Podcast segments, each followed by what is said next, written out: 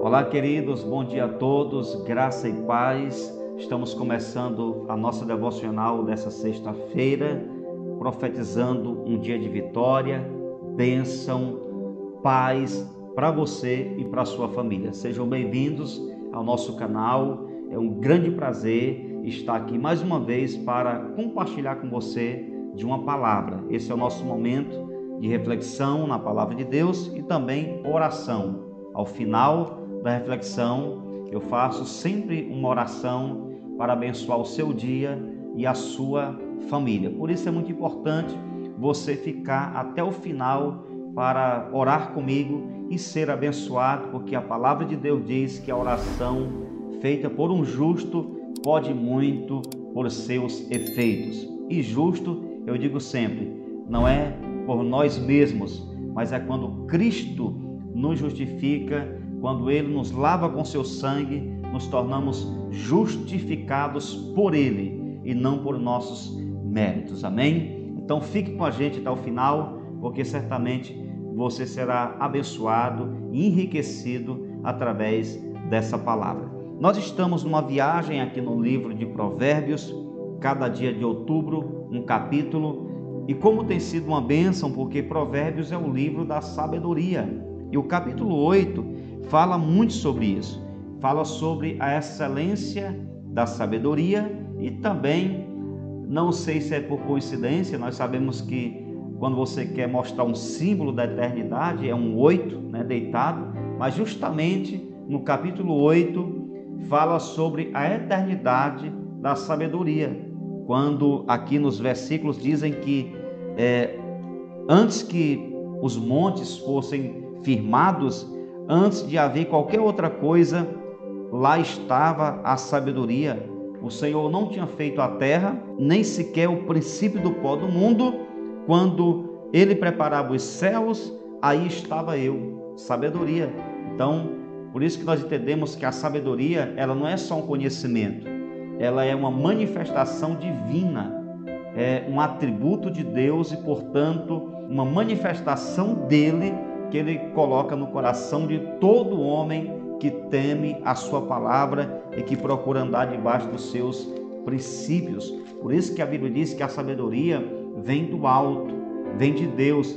A todos que não têm sabedoria, peça a Deus, diz a palavra de Deus, que a todos dá, sem fazer é, acepção de pessoas. Aquele que busca a sabedoria com sinceridade, com honestidade, Deus vai com certeza manifestar no seu coração essa sabedoria. Mas vamos meditar em um só versículo, que é o versículo 13. O temor do Senhor consiste em odiar o mal. Eu odeio a soberba, a arrogância, o mau caminho e a boca que fala coisas perversas. Palavra do Senhor, palavra de edificação. O que é Temer a Deus é o tema de hoje. Apesar do dicionário do nosso idioma colocar o medo como sinônimo de temor, não é isso que aprendemos quando estudamos sobre temer a Deus. Temer a Deus não significa você ter medo dele, como se ele fosse um líder político tirano ou uma autoridade perversa e nós fôssemos os seus escravos. Isso não é temor a Deus.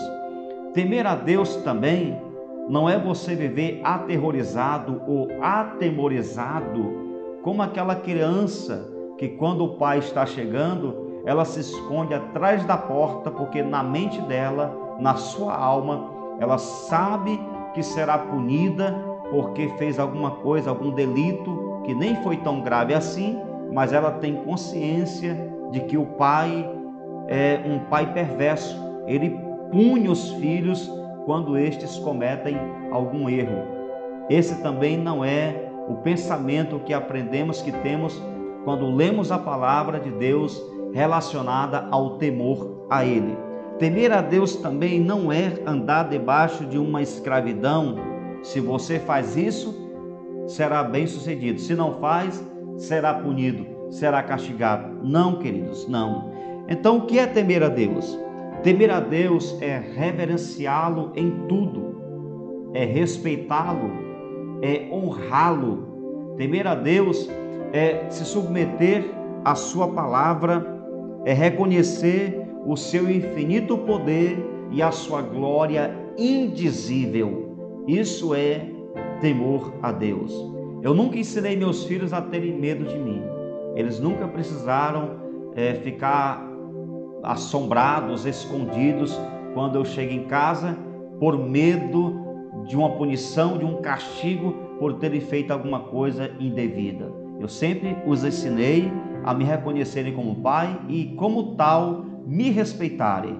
É isso que Deus quer, que os homens reconheçam a sua glória, o seu poder e que vejam Deus como o Senhor de tudo. Quando eu falo sobre isso, eu me lembro de um texto que está aqui em Hebreus 12, 28 e 29, que eu vou ler para você. Portanto, já que estamos recebendo um reino inabalável, sejamos agradecidos e assim adoremos a Deus de modo aceitável, com reverência e temor, pois o nosso Deus é fogo consumidor. O que é que nós estamos vivendo hoje? Uma geração sem temor, uma geração sem nenhuma vírgula de respeito a Deus, onde se faz o que quer, se pensa o que quer, está na igreja, mas vive uma vida lá fora de acordo com o que acha que está certo. Infelizmente, muitos pecados não são mais pecados, eles agora estão na categoria do normal. Não, isso é normal. Esse negócio aí de, de não poder fazer isso aqui é cabeça de pastor. O que significa isso?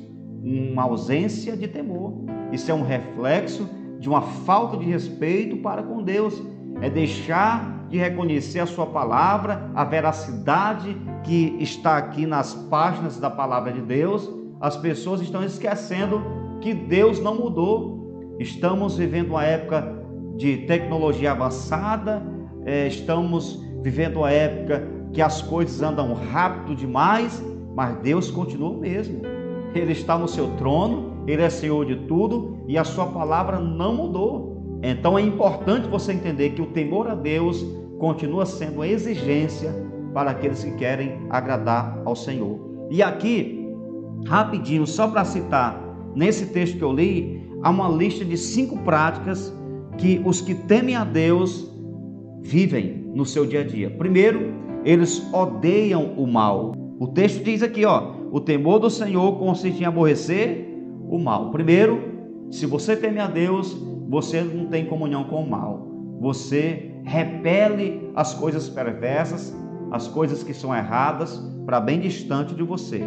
Segundo, repugna a soberba. Pessoa que teme a Deus, ela não é soberba, ela sabe que depende de Deus, que precisa das pessoas e, portanto, a soberba não tem espaço em seu coração, porque uma pessoa soberba é aquela que acha que é melhor do que os outros, que não depende de nada nem de ninguém e que ela é dona de si e, portanto, é só ela e ela mesma. Então, quem anda assim certamente está desviada, desligada da palavra de Deus. Outra coisa, não é arrogante.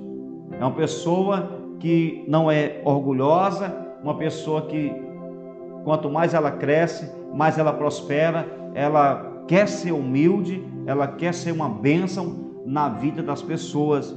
Também não anda em caminhos maus. Ela evita aquela rota que sabe que a palavra de Deus reprova. Isso é uma manifestação e uma atitude de quem teme ao Senhor. E quinto, não usa a boca para falar coisas perversas de qualquer natureza.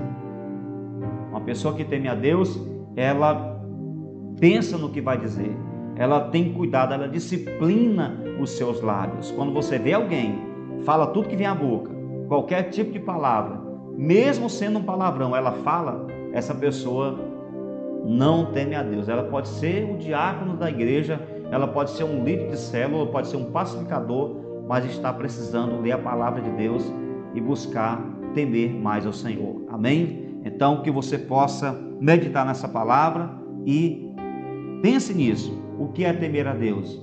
É você reconhecê-lo como o Senhor do universo. Amém? Vamos orar nesse momento. Nosso Deus, nosso Pai, muito obrigado por essa palavra. Te louvamos, exaltamos o teu santo nome. Colocamos esse dia diante de ti. Que o Senhor nos abençoe, que o Senhor nos conduza, que nós possamos guardar o nosso coração. Nos ajuda, meu Deus, a não permitir que coisas erradas entrem em nosso coração. Que nós possamos ser cheios de Deus, andar com a tua palavra em nosso coração e nossa mente, que sejamos conduzidos por ela. Ajuda-nos, ó Pai, a temer ao Senhor a cada dia mais. Tem misericórdia dessa geração que muitas vezes vive de maneira desrespeitosa diante do Senhor. Deus não mudou. O Senhor continua sendo o Senhor Todo-Poderoso, Criador de todas as coisas, e nesse instante os anjos estão cantando diante de ti. Santo, Santo, Santo é o Senhor dos exércitos. Nesse momento, o Senhor está no teu trono e a glória do Senhor está sobre ti. Obrigado, meu Senhor, nos dá um dia de paz, livra-nos de todo mal e que sejamos bem-sucedidos em tudo. Abençoa cada inscrito do canal com as suas famílias, que a maravilhosa graça de Deus seja com eles em todas as áreas. Te pedimos e agradecemos pela vitória. Amém e amém. O Senhor te abençoe, te dê um dia de paz. Se essa palavra te abençoou, se ela foi importante para você, compartilhe o link com mais alguém. Um grande abraço, graça e paz.